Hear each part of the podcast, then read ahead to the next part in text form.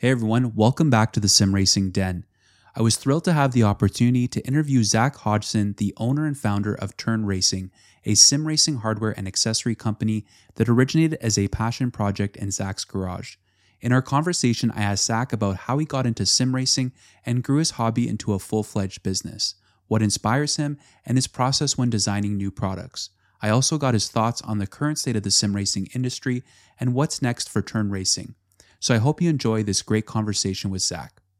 Zach, welcome to the Sim Racing Den. Thank you for being here, taking time on your Saturday. I really appreciate it. I know how busy you are running the business.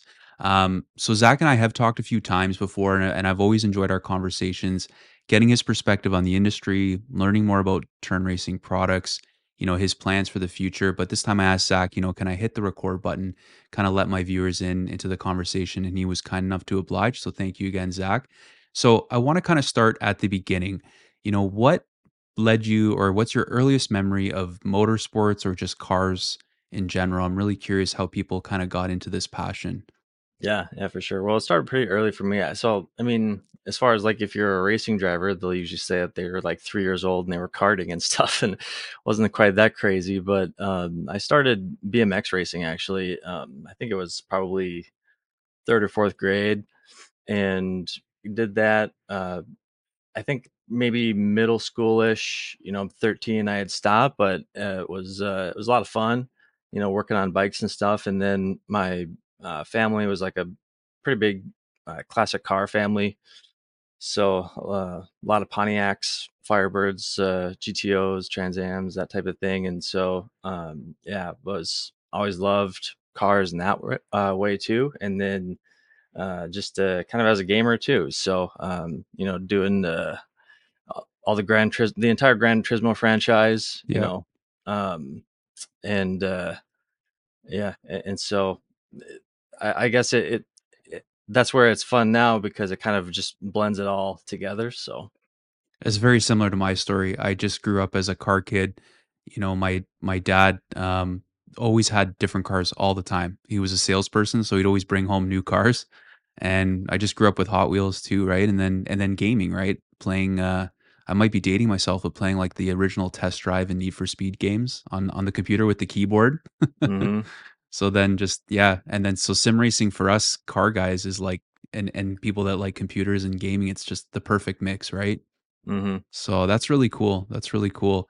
So do you watch real life motorsports right now? Like, what are you into? Like, I, I personally been watching F1. Actually, the the Monaco quali was just on, so I just finished watching that. Mm-hmm. Do you do you follow any motorsports right now?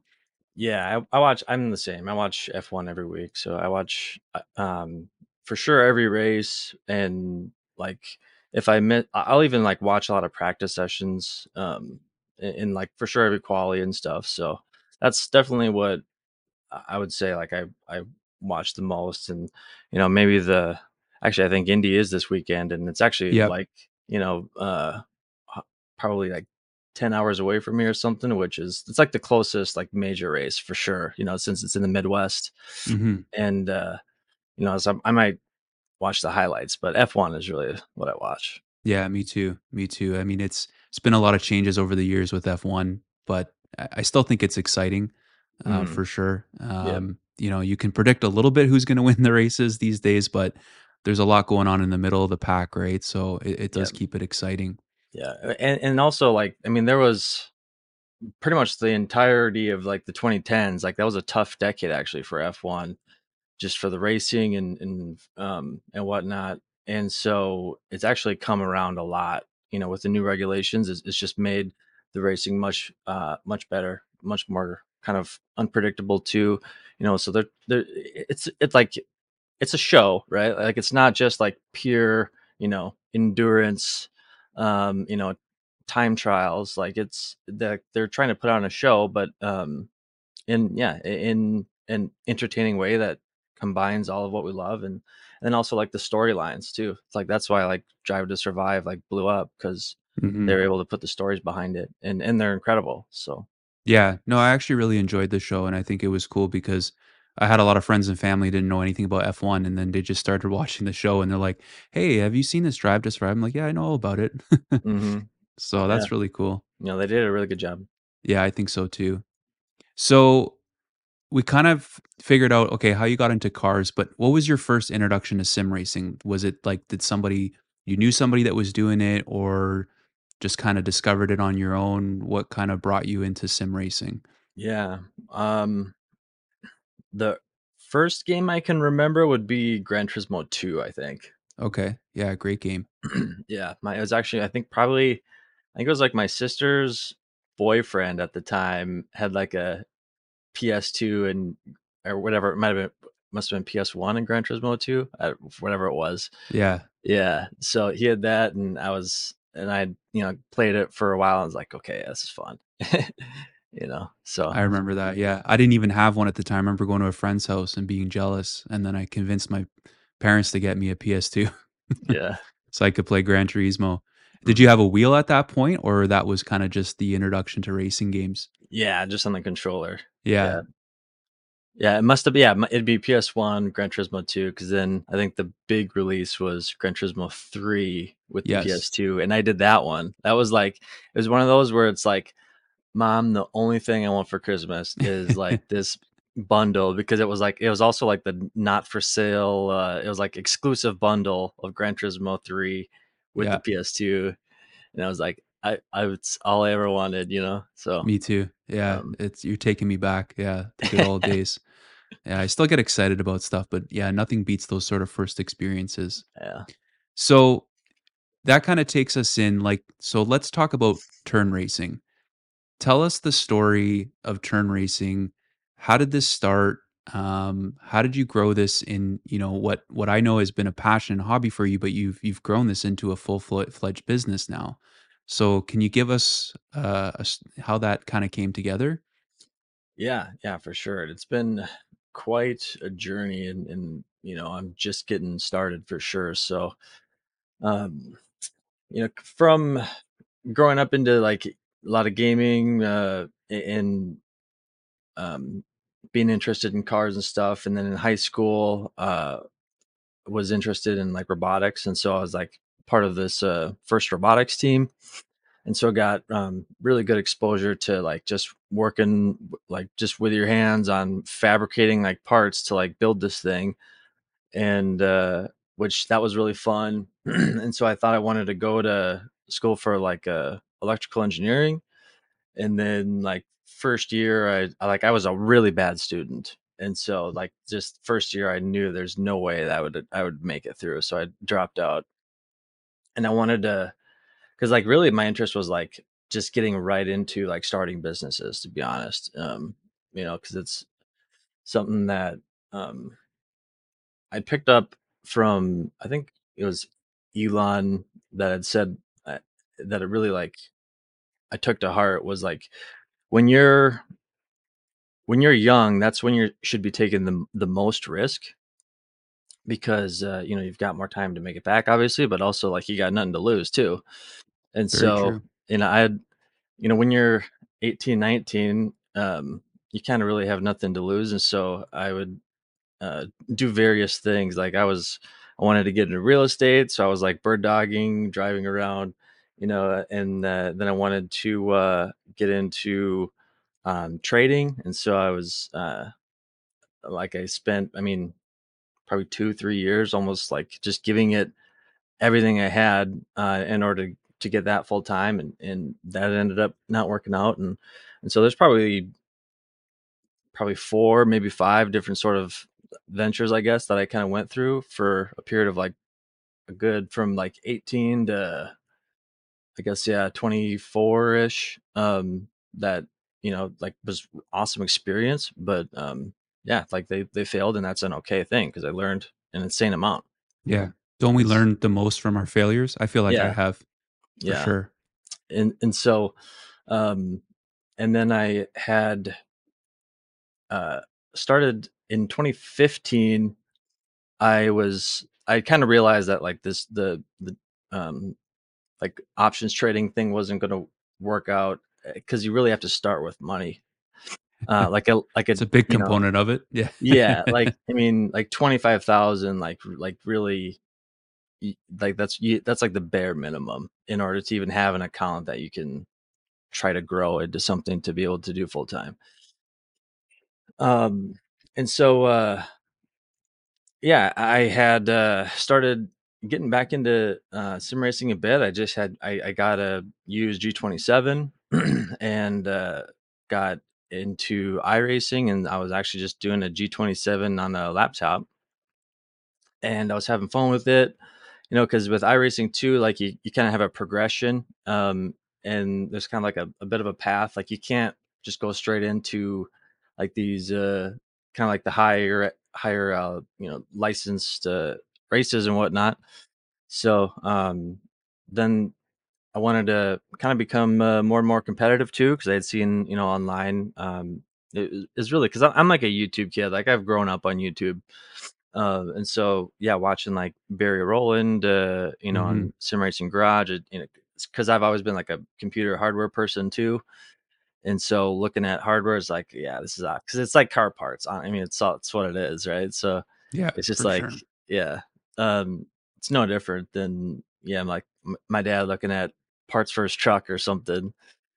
And so, uh, wanted to just kind of keep going down that um, track. I uh, I think at the time that was like the in iRacing that was kind of the Greger Huttu uh, era where uh, like he was the big name. They had this you know World Championship series where uh, there's like they and, and this like pro license and stuff and and so like I thought that man that would be really cool. I, that'd be really fun to do.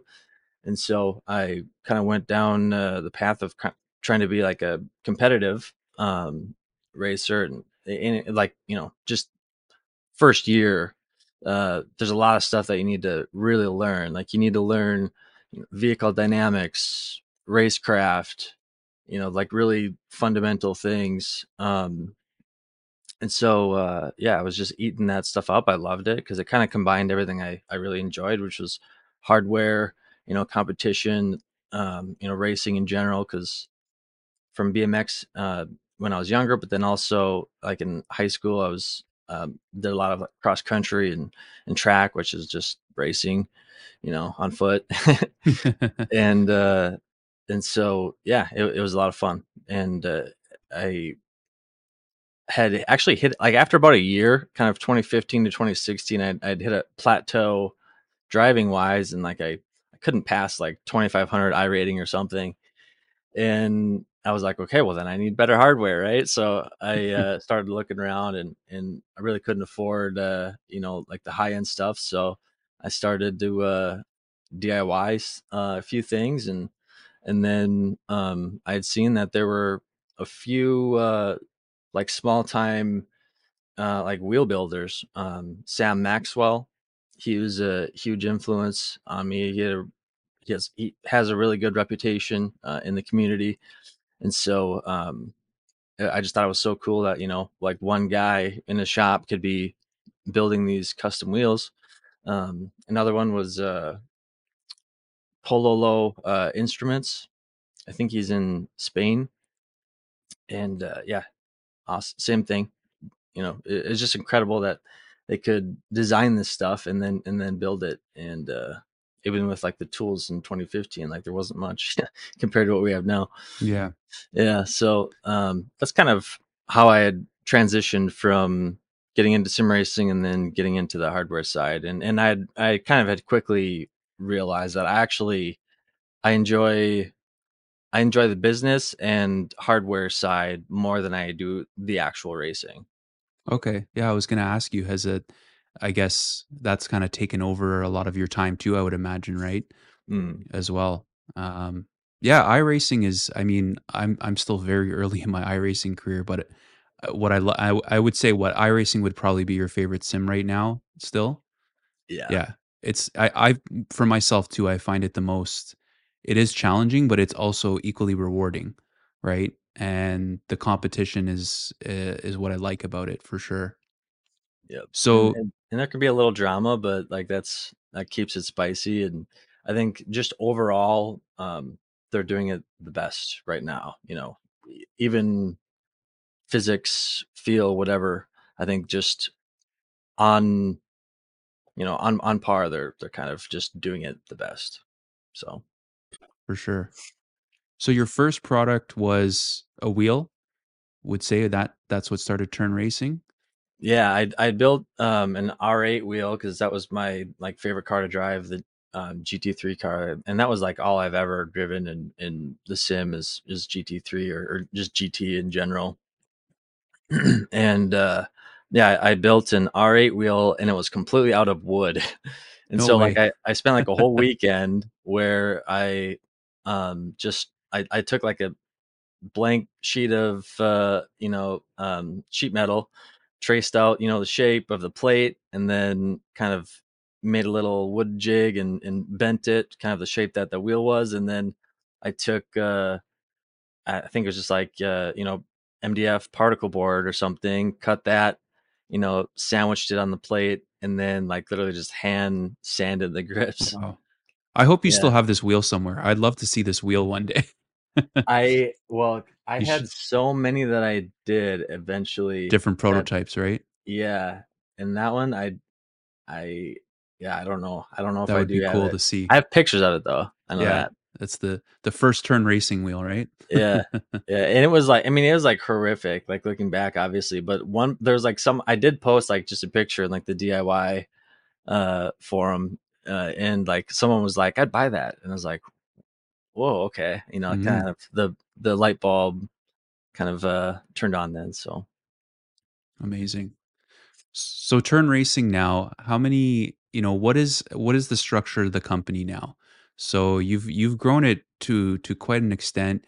You know, what are the facilities? How many employees are are how are things working these days? Mhm. Yeah, for sure. So it's I I actually uh, I've been very intentional um kind of with the path that I wanted to take. I'd I'd gotten some good advice early on from um actually like a local entrepreneur cuz I come from actually a very like manufacturing automation uh community um and he had told me like you know to wait to raise capital until you you know really have to you know bootstrap is kind of as, as far as you can and, and uh, you know that way you you can you're not giving away your business before you even get it off the ground basically. And uh, and so I yeah I, I bootstrapped just growing organically for um, starting I would say like July 2016 was you know probably like the start date. And and it was still like a hobby you know like I, I was working full time in a machine shop and uh, just like on the floor hired off the street as a CNC operator. And the reason being was because I I had gone from actually working a night shift at a hotel so that I could spend all night actually just on my laptop working on my trading things, and then I would um I would actually trade all day, and then I would sleep from three to nine, and then Wow. get up, and then I it ended up that that was kind of winding down and so i was you know going to pivot to like okay what's my next thing and it was going to be building these uh building these wheels and so i was like okay well if i'm going to you know build these steering wheels i should learn how to you know be better at uh, manufacturing so i went and got a job at local machine shop you know and, and uh, kind of started working my way up there and and my attitude was always like you know when like they've got me for eight hours, so they I I give them you know my best eight hours. I I busted ass, and Mhm. uh, and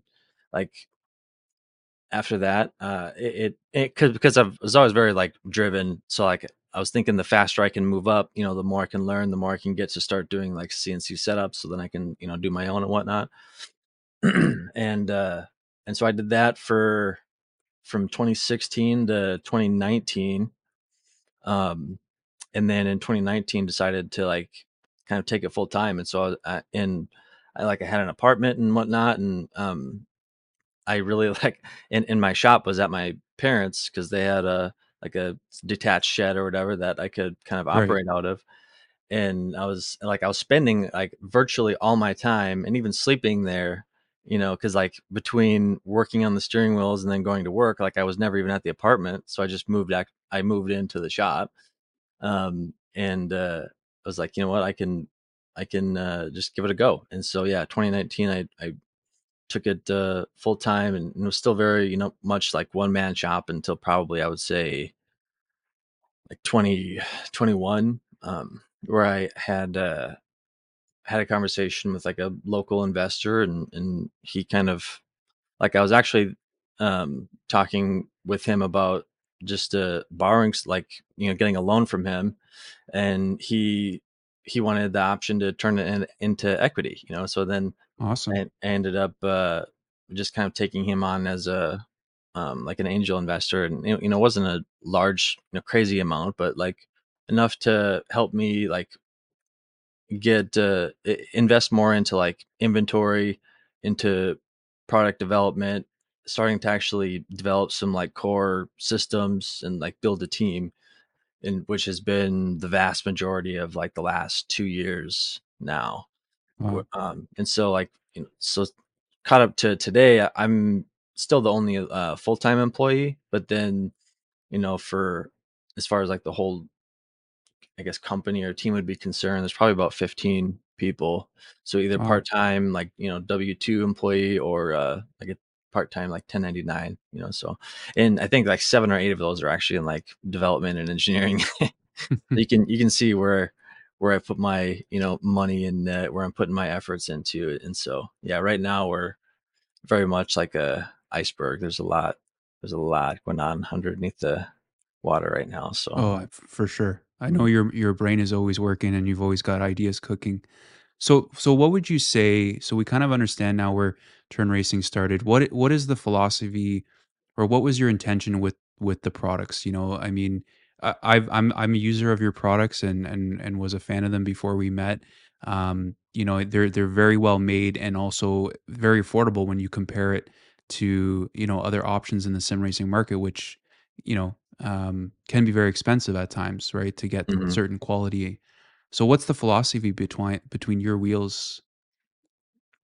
yeah, yeah, for sure. So I had I'd actually started out, you know, building um I would say like most of my kind of strategy I would have I would you could say I had borrowed from like um a lot of Tesla philosophy. So, you know, when you're starting out, you're you're doing low volume and so you have to do high price. And then uh and so that's where I would I was uh doing like high end uh, replica wheel where you can sell them for, you know, thousand, twelve hundred dollars a piece and um, I had there's a handful of sort of factors that like when I had realized I, I needed to pivot. Um, and you know, part of it was like I could see like the market getting a bit saturated, but also uh, it just doesn't scale very well. And so, you know, with economies of scale, the as you go higher in volume, the price can come down.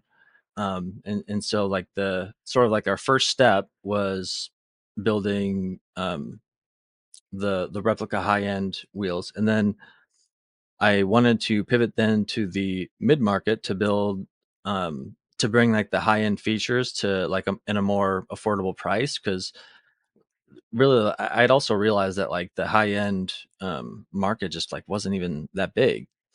Um, and and even to like give an idea like with the R8 wheel at the time I think like 2017 2018 like I was the only person in the world building like a like a really good R8 wheel it was um and uh you know I still maybe only did like 30 that year or something and so it's not like you know if it if if, if even it were like 300 it would be a much different um you know deal I think. But yeah it's like it just wasn't super big. And so I wanted to to go a bit more downstream so that we could um, target a, a, wider audience. And and uh, I've always been like a, a huge um, just like self educator so uh, really trying to absorb as much sort of knowledge and uh, as I can from as many different viewpoints as I can too. And um, yeah there's a few like sort of key concepts of uh, how to design things you know like there's there's a better way to design things. You can you can you can actually add value and uh, you can make the product better and also make it less expensive. Right. um, and, so there's like a methodology to do that and Yeah. and so yeah like i'd, I'd really taken that uh, fully to heart because with uh with sim racing and I mean in motorsport in general, a lot of people just end up copying each other, and there isn't actually very much innovation. And and so I, I really um, like if you if you want to break out, you can't just be like a little bit better. Um, you need to be like a lot better. Mm-hmm. And so um, and and I'm certainly not even to that point yet. Like we're still like a very small company, but um, yeah, it's it's been all self funded and sort of through organic growth versus uh, you know just throwing a bunch of money at the wall and seeing what sticks. And so uh, yeah, I guess as far as like what we want to represent now is to be like the I would say to be the the value added brand that um, really focuses on having the best sim racing experience, not just being not just like adding features. Right. You know, so like does this actually make sim racing better? And you know, does it make it more convenient, more comfortable? Um, you know, and, and whatnot. And and so I'm I'm I'll be the first to say like I'm not I'm not the best in the world at it, but I'm that's what I'm aspiring to at least. So no, it makes a lot of sense, right? I think with you know, that kind of leads me into my next question is kind of, you know, the state of the industry, right? We've, I think in the, we've, we've seen huge growth in the sim racing industry. I think the pandemic, you know, a lot more people being at home and spending their money on different things. I think I personally noticed a lot more people getting into sim racing or being talked about more. Um, mm-hmm. You know, that being said, I think you're right. Like, uh, it, it may, is it, do you think it's becoming oversaturated that just a lot of co- you know copycat not copycats let's say or, or similar products without adding value? Like you said like looking at a product and going does this make sim racing better more comfortable more fun more immersive right? Mm-hmm. so how do you feel like the industry is kind of going right now? What do you what do you kind of think for the future over the next year or two? Do you do you think it's going to grow? So it's definitely like matured a lot and so and there's there's been a lot of sort of action from like the market sort of demand side and then also from like the the supply side. And so obviously 2020 was like really uh like covid was just a, a boom for sim racing um naturally. And uh the the demand kind of far outreached the supply um and and so when other you know sort of entrepreneurs or, or companies sort of see that it ends up looking very attractive and appealing, right? and um, and so, you know, b- before then, it was still sort of more smaller kind of uh, communities almost. It felt um, like it just. I would say that maybe the community as a whole was, a bit like yeah, there was a handful of uh, like small time operators that could make it. Um, you could say, Mm-hmm. And and now that um, it's maturing, which is what happens with all technology, you know, like at the as more competition comes in, um, it gets more and more commoditized. And so, I mean, where we're at now, we're definitely coming off of those um, like COVID highs, and actually, I would say n- even in the last one to two months, probably like new maybe like three year low, maybe four year low for like overall demand, I would say. And so, um, yeah, that's that's something to like definitely. I mean, it's like a kind of like a brace for impact type moment. Like you need to. Th- that's when you have to have. Uh, I would say that's when I'm grateful that I chose the path that I did because I'm not so far overextended that if we hit you know, say a four year low in, in demand, I'm not screwed because I, I bootstrapped. I, I intentionally kept overhead as low as possible for as long as I possibly could and still do, you know, um, even now. So I, I um, got married, I think it, it was uh, 2021. And then, mm-hmm. um, so now I have a like a 1500 square foot shop, um, you know, like detached shop. And so, yeah, I, I operate everything out of there still. Um, That's cool. So yeah, uh, expenses are are very very low. Um, and so like I'm able to weather that, but yeah, we'll see. We'll see who can and who can't. I, am I imagine there's going to be some that can't. So yeah, uh, and but, I think uh, yeah, I think sim racers and you know consumers in general. Um, I know myself. We're we're more informed these days. We do our research. You know, I I learned everything from sim racing from YouTube, and it's it's part of what inspired me to kind of start my own channel to to sort of take some of my own experiences and and uh, bring those to the community. So I think you know people are are looking for quality now, right, over quantity. I think still Yeah. for sure. Well, and, and that's that's where our market is. It's it's uh, young professionals. Um, Yeah, you know, the vast majority. So, uh, and everyone does the research, even myself included. Before I buy anything, like I'll I'll know everything about the product really before I before I buy it. Most of the time, you know. yeah. What's your advice? You know, that kind of good segue into, you know, what's your advice for somebody that wants to get into sim racing?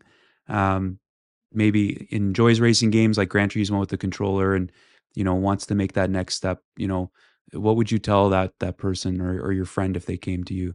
I get this question asked a ton on my channel all the time. hmm Well, first off, like hardware doesn't make you go faster. I'll be the first to tell you that. Okay, so like, uh, and, and actually, in some ways, it can almost um, actually be a, a hindrance because if you if you have like a direct drive wheelbase and you have your force feedback, you know, just cranked up, it actually uh, having to fight against that versus like a very low um, like force like Logitech, it like you can actually be much more precise uh, with that. Um, so a pedal makes a big difference. Like that's for sure, like a guarantee. But yeah, like you don't have to spend thousands and thousands of dollars to even get to to be competitive. Um, that's like number one. But yeah, and then the other is uh, try to try to spend the time on learning the fundamentals. You know, vehicle dynamics, um, like mentioning, but but also like how to how to set up a car. Uh, that's a big part of it. You don't have to be an engineer. Um, that was kind of like the the path that I did like sort of take when I when I had plateaued. Um, and you know, I'm not an expert driver, so like you'll have to, in order to get you know to the level that above the level that I was at, you know, don't don't ask advice from me, but um, I thought that like all, I thought that it was just all in the setup, you know. So like I I went into uh, learning Motec and like creating all these different maths and channels and doing all this analysis to like do like create wow. these like perfect setups, Yeah. you know. So uh, like uh, and that can get you so far, but um, yeah, I think just like the big concepts, like you know, how do the uh you have to race enough to have a feel for the car like like when you're oversteer like if your car is oversteering or if it's understeering like in the setup and uh you kind of learn that like okay the really fast drivers they want a loose car.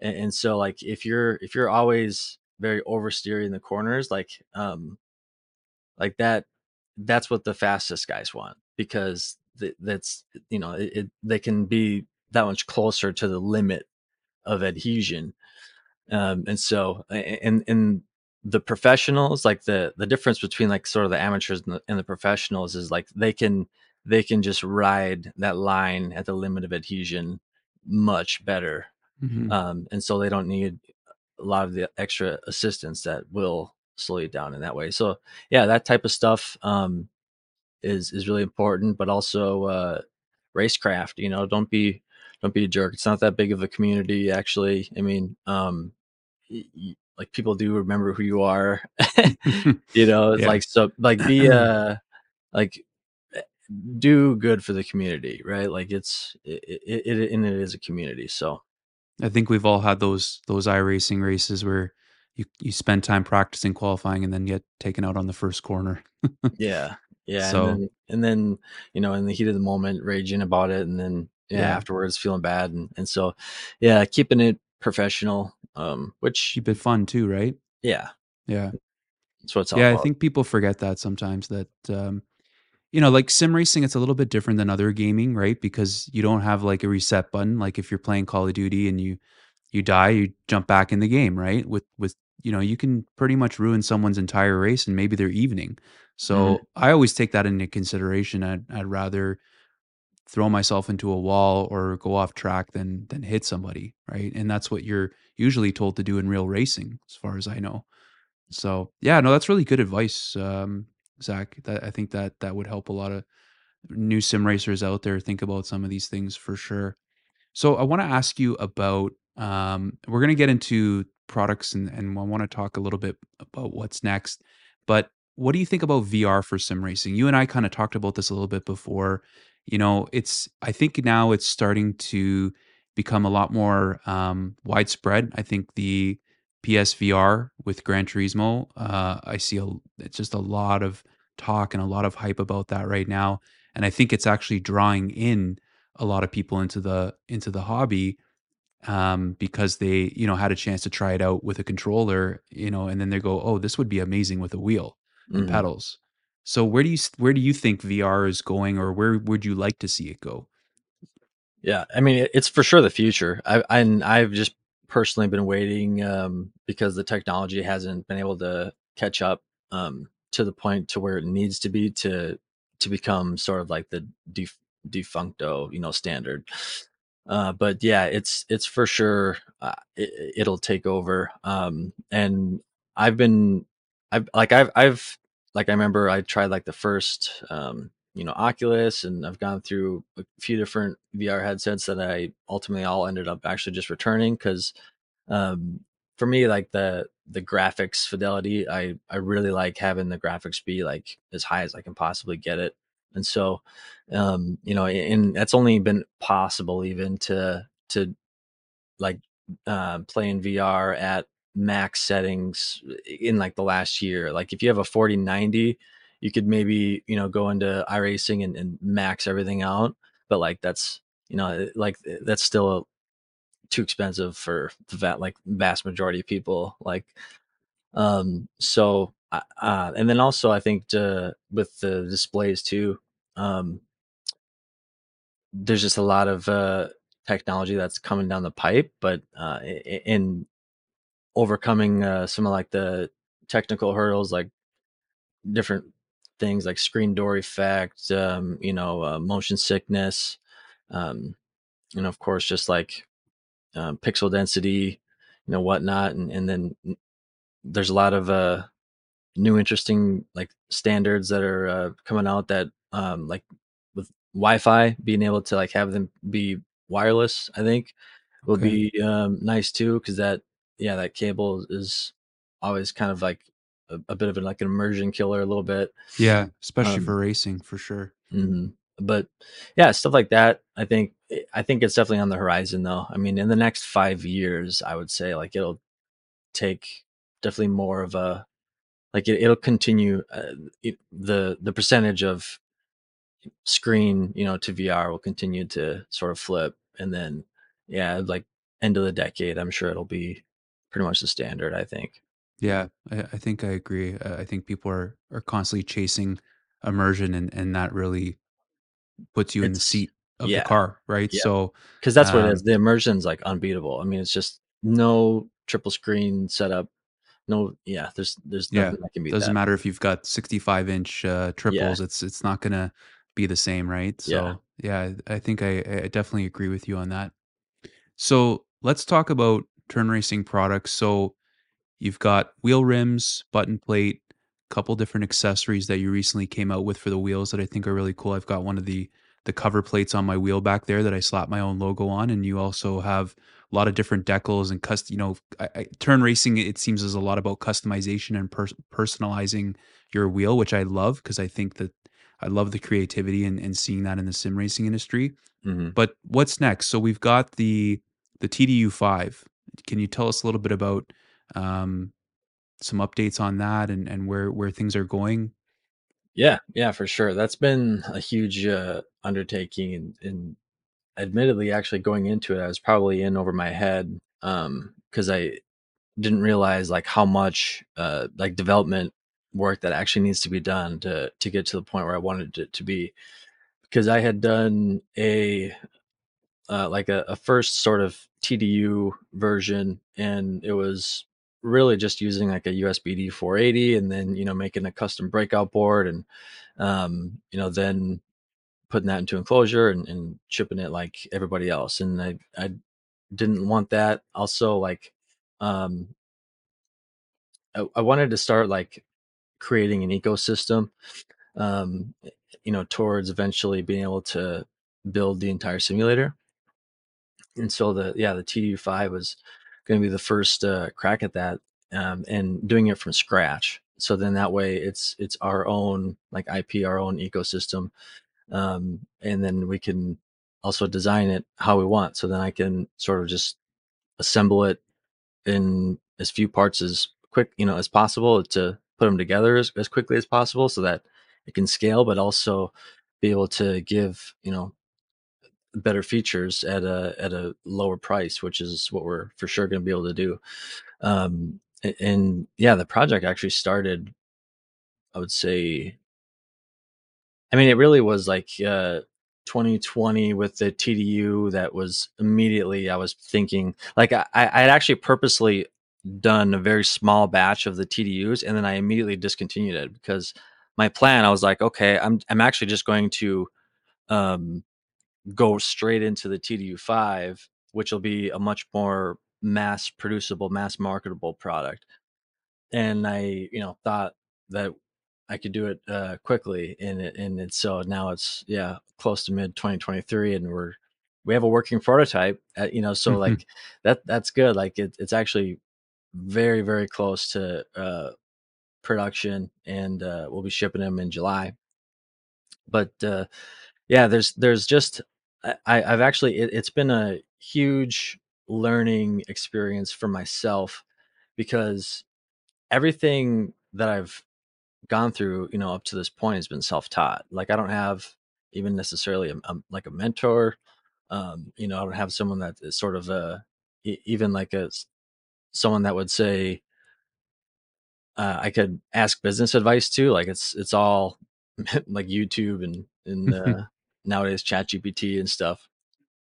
But um yeah so i actually like i i'd realized that i need to like actually learn how to do project management you know i need to learn how to be organized and, and create systems. And uh you know i think like the first time i ever did like a product requirements document was like for the tdu5 and stuff and and yeah you learn that there's a lot more documentation that the than you realize because um, you need to plan this stuff out. Um, yeah. You know, hardware in, in, particular is it's a good name for it because it's it's quite hard because it's like you you can't just build something and then go like the full agile approach and then just keep you know iterating on it. Like in order to get uh, um, you can to a degree, I, I would say like for 3D printing, you can prototype and do rapid prototyping for sure. Yeah, and, and get that to know, a point where you can start doing like injection molding and stuff. But uh, but yeah, so that that was a a big learning experience. Um, and then also it's been on the uh, embedded side. You know, like even when I had started, like learning, like I I I had no clue how electronics worked. It was still like all magic, you know um, and I never and I thought I would never even understand it, and, and so now I'm not necessarily even an expert in anything, but I have to have a base level knowledge of everything in, in order to be able to to facilitate it all. And so uh, yeah, like learning um, the embedded side, like uh, firmware, uh, you know, chip selection, um, you know, USB protocols. Uh, you know, how do we how do we handle that in uh, all that stuff was is also a big been a big uh, learning experience and then um, just like typical uh, like debugging you know problems and stuff and and then even like down to like how like we need to have a standard for how we um, review and, and order circuit boards and and all that so it's like it's uh it's been really uh like frustrating because i mean I, i'm typically i'm happy to actually be pretty pr- transparent um, about stuff. And so like for this project in particular, like just this one product, I've I have invested like a hundred thousand like plus. Wow. Uh, like it's it's approaching that if not already past that. And so um which is like by far my biggest like uh, investment into a single product. Wow. And and uh, and so yeah, as a small company to be um, putting that much in is for sure a lot. But um, yeah, it's I think it it's been a lot of really big learning lessons, and, and also it's sort of the the base of a greater architecture because now even though it's maybe six months late than when I wanted to launch it, I've learned like so much, like Oh years. yeah. You know, it I feels can like just imagine experience this almost. this framework now that you have, right? In in designing, building out this product, this process, you can take that now to the next idea, right? And hmm you've already now got that that framework, that project management. That that seems like the investment is huge, right? I- I- And the benefits from that alone. hmm Um, so yeah, no, I'm I'm really excited about the dash. I mean, sim racing dashes, uh, I think are a really popular accessory. Like for me, it's like kind of become a must have. Um, hmm I didn't think it would be, but it's something I enjoy having. I think it adds a lot of immersion. I think it, it gives you flexibility with your your in game camera to kind of set that up the way you want and still have the external dash. Yep. Um, but I see, yeah, there's all different price points right now, and and you know, there's people doing DIYs as well. But you know, some people like myself included, I, I just want to, you know, purchase something that's that's well made and and plug it in. It's going to work, right? hmm So yeah, no, Yep. really excited to see that, and I'm sure a lot of people who are uh, a fan of your products are excited to get their hands on it for sure.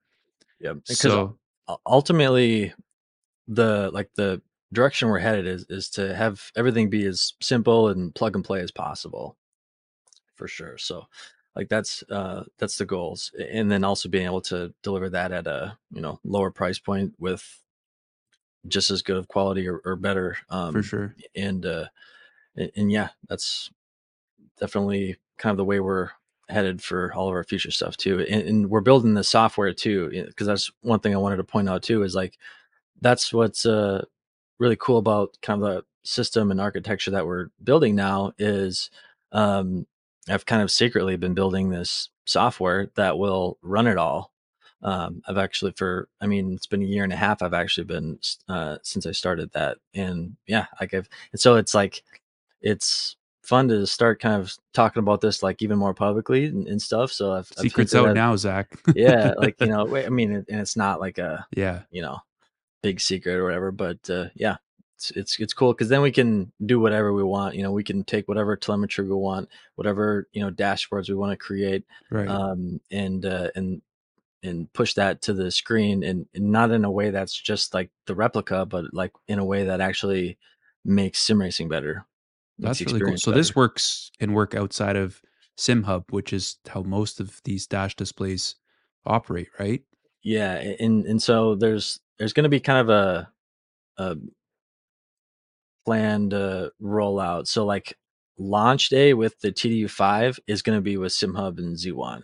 You know, because that's like the standard right now. Like like SimHub's for sure Yeah, the the best um, for dashboards, but also like even on like the customer side, um, if you're newer, that can be like overwhelming to figure out. Like just getting all your stuff set up, you know, and then even just getting like the game set up, and then then you have to also do SimHub plus you have to download these dashboards, and it's like it it can quickly be a very uh, apparent like barrier to entry for people, yeah, and so um, that's why that's what like the solution then is going to be our turn racing paddock software, which will be as like basically as simple as you can possibly get it, but but also have like the expert features if you want it. But base level is like click to install, plug it in, turn on the sim. You know. that's awesome. Yeah, I think I sometimes us are more experienced sim racers, we kind of forget that even though we're all really familiar with SimHub and Z1 and and it's kind of a become a household name in the sim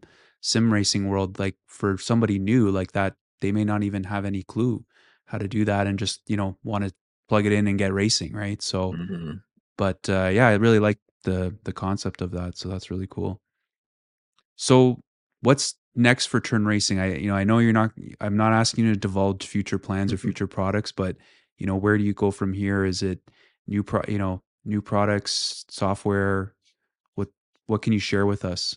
Yeah, yeah, for sure. No, it's, it's there's a a lot of really exciting stuff that um, I'm still kind of waiting to like push out. But hmm um, the main thing is like we want to um, we want to be one of the major players, you know, and, and do it right though. And so uh, and also not um, offshore all the manufacturing. I want to actually build the factory.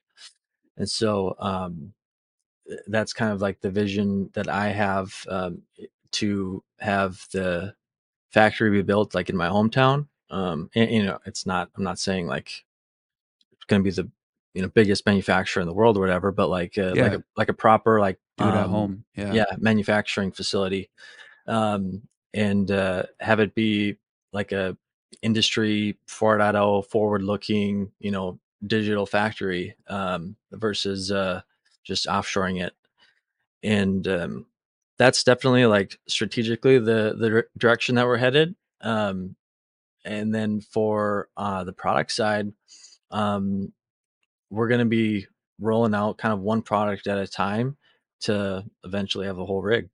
So Wow. that's the yeah, that's where we'll, where we'll end up. Y- You Very know, because cool. because for me, like I actually I didn't um I joined the industry as a enthusiast, you know, um not as a business case. You know, so like if if you're just looking for a business case, I would highly recommend uh much more lucrative industries. I'll just say that, you know, and, and that's why it's uh 6 years later of 80 hour work weeks and I still pay myself like minimum wage basically. Um but um so yeah, it, it's not necessarily even about um, that stuff. It's it's about uh, building community, and and I just love being able to make things. It's actually like my kind of creative outlet in a way, Yeah. um, and which is like the the most sort of a fulfilling thing for me is where I can um, be able to just make stuff, and because like my the way that I like to think and learn things is like I like I'll, I'll go super deep on something for like a couple months, learn everything as as I can about it, and then like find something else, you know, and and move on. So uh, this uh, this job now actually is a perfect job for me because every day I have to be like focused on like learning new stuff, but also um, being able to create new stuff. So like even even last night, I was up until two thirty a.m. looking at uh, ISA 95 uh, specifications for like um, industrial uh, namespaces, like how to um, like categorize like a, a company, basically. Oh wow. Okay. Yeah, Going deep. yeah, Oh, that's awesome, Zach. I mean, it, it sounds like that, you know, it's it's a lot of work what you're doing, and I have a lot of respect for you um, in building a business. Um, it, it's an extremely difficult thing to do, but it, it sounds like at the same time, it's it's still a passion project for you, and it's still something you enjoy. So I think that's a wonderful thing for sure. yeah. So Zach, I thank you again for for your time and chatting with us, um, with my viewers as well. I know that they're going to enjoy this conversation, and I'm looking forward to seeing what's next from from Turn Racing. So thank you very much, and uh, I'm sure we'll chat soon. Yep, it's been a pleasure. Thank All you. All right, thanks, Zach.